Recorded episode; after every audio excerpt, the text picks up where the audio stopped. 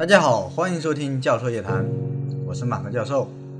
马上就是五一了，不知道大家有什么假期计划呢？要说我呢，我的计划还是很简单的，回家睡觉看电视。唉，碌碌无为的人生啊，有时候就需要来点兴奋剂，是吧？听听故事，听听评书，听听那些有想象力的事情，就好像宇宙。呃，像孙区长，只是一个区长，但是他的目标是星辰大海，浩瀚无边。可能他辞职以后就要去征服太空了，也说不定。我没有向他学习。嗯，这次的故事呢，还是要另外一个人来讲，讲的就是宇宙。我约小强教授非常喜欢的一个节目。大家有心的话，可以去搜索一下，关注一下。好了，咱们就听小强讲故事。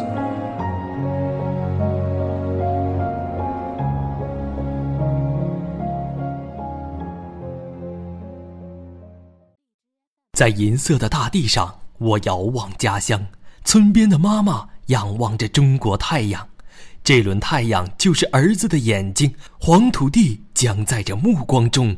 披上绿装。故事要从一个干旱缺水的小村庄讲起。在中国西北的这个小村子里，有一位淳朴的青年水娃。干旱贫困的环境使他早已适应了艰辛的生活，也习惯了喝苦涩的水。但今年水中却掺入了有毒物质，因此尽管心中充满对父母的不舍，但为了生计，水娃也只能离开村庄。沿着出村的黄土路，水娃迈出了他新生活的第一步。这条路将通向一个他做梦都想不到的地方，而这一步也将改变他的一生。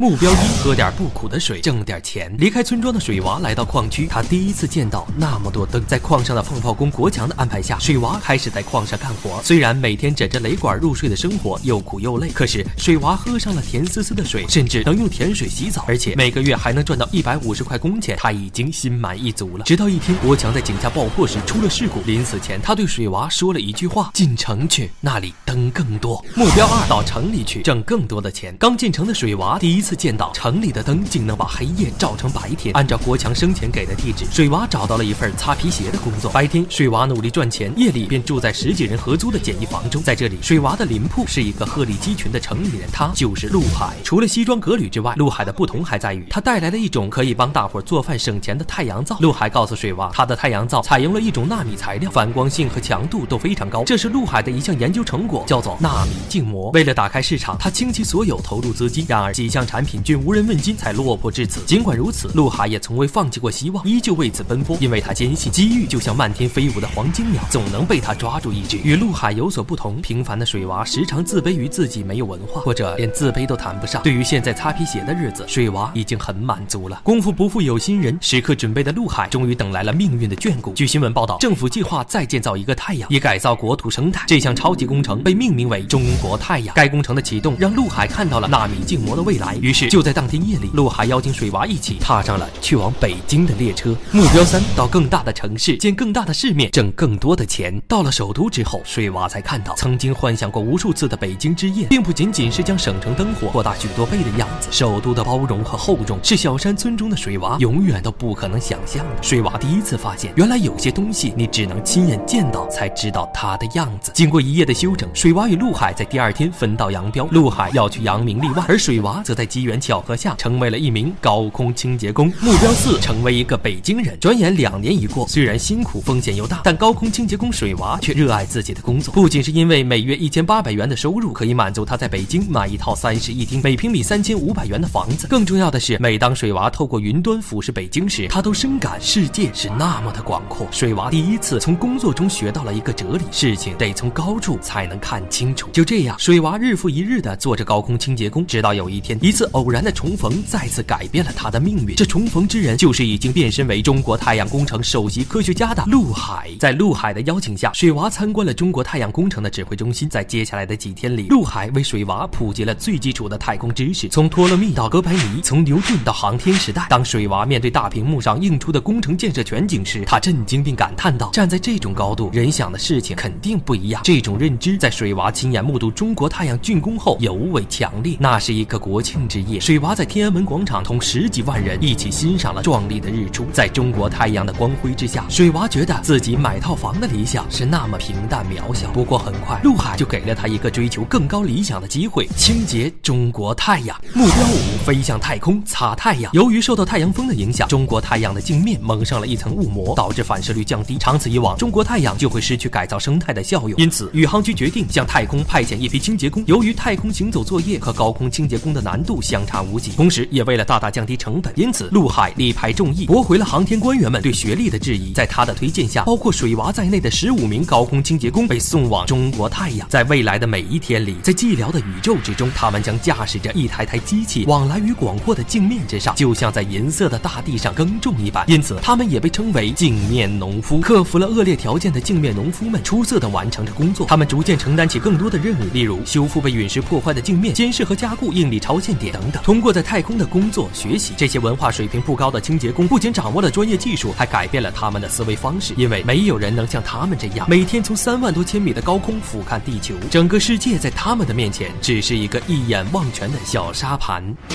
几年后，水娃在北京成家立业，但他每年的一半时间都在太空，在镜面平原上巡行，使水娃内心感到超脱的宁静。但一个人的到来却将其打破，他就是史蒂芬·霍金。为了参与一项宇宙学观测，霍金登上中国太阳。在此生活的日子里，依靠太空服行走的霍金最喜欢在镜面上散步，而水娃则被委派陪同。银河灿烂地照耀着中国太阳，他们仿佛行走在一颗美丽的小行星上。在两人交流的过程中，霍金向水娃讲解了许多科学知识。就在这样的境界中，水娃第一次接触到宇宙深层的奥秘。他明白了自己所看到的星空只是宇宙中的一粒灰尘，而整个宇宙也不过是百亿年前一次壮丽焰火的余烬。许多年前踏上大厦楼顶时，水娃看到了整个北京；来到中国太阳后，他看到了整个地球。而现在，他站在宇宙的原点上，看到了无法想象的奇迹。虽然水娃的知识尚且粗浅，但那遥远的世界却对他产生了难以抗拒的吸引。一颗探索太空的种子也在他心中生根发芽。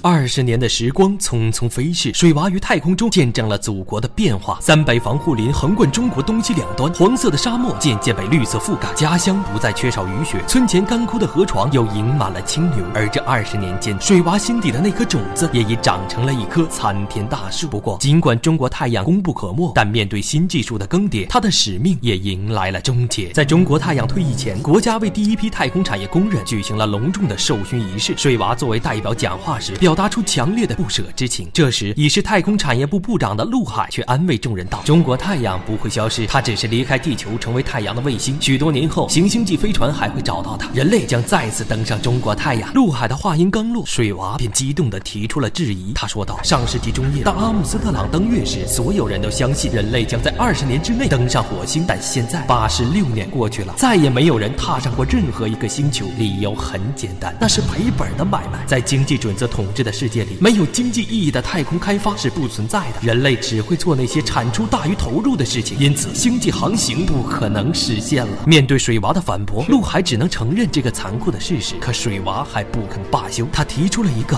惊世骇俗的请求：他要以中国太阳作为一艘恒星级飞船，亲自驾驶它飞出太阳系，去探索宇宙，永不回头。随着转播收视率的不断飙升，水娃疯狂的想法传遍了全球。但在陆海看来，这无异于自杀，因为中国太阳将一去不复返。面对质疑，水娃坚定地说道：“在这个世界上，有些人满足于老婆孩子热炕头，从不向与己无关的尘世外扫一眼；有的人则用尽全部的生命，只为看一眼人类从未见过的事物。这两种人我都做过。二十年前，别人不止一次改变了我的人生方向，而这一次，我要亲自选择我的人生。”好吧，但你知道，你们的信号，地球可能永远也收不到。水娃，这样的探索还有意义吗？听了陆海的质问，水娃微笑着向全世界说道：“有意义。飞出太阳系的中国太阳，将会使享乐中的人类重新仰望星空。它会唤回人们的宇宙远航之梦，它会重新燃起人类星际探索的愿望。”目标六：飞向星海，把人类目光重新引向宇宙深处。就这样，在水娃这般响彻全球的呼唤声中，宇航局最终批准了水娃和十九名志愿者驾驶中国太阳进行星际探险。谁也不知道中国太阳将飞多远，不知道水娃他们将会看到什么样的神奇世界。但水娃始终会牢记母亲行星上一个叫中国的国度，牢记中国西北一个干旱的小村庄，牢记村前的那条小路，因为。他就是从那里启程的。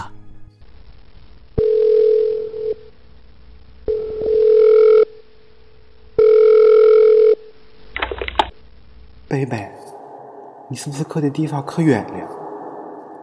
是啊，爹，怕是回不了家了。那地方可远了？很远，娘。比月亮还远？是的，爹。比月亮远些。祝大家也做一个有想象力的人。嗯，再见，拜拜，拜拜。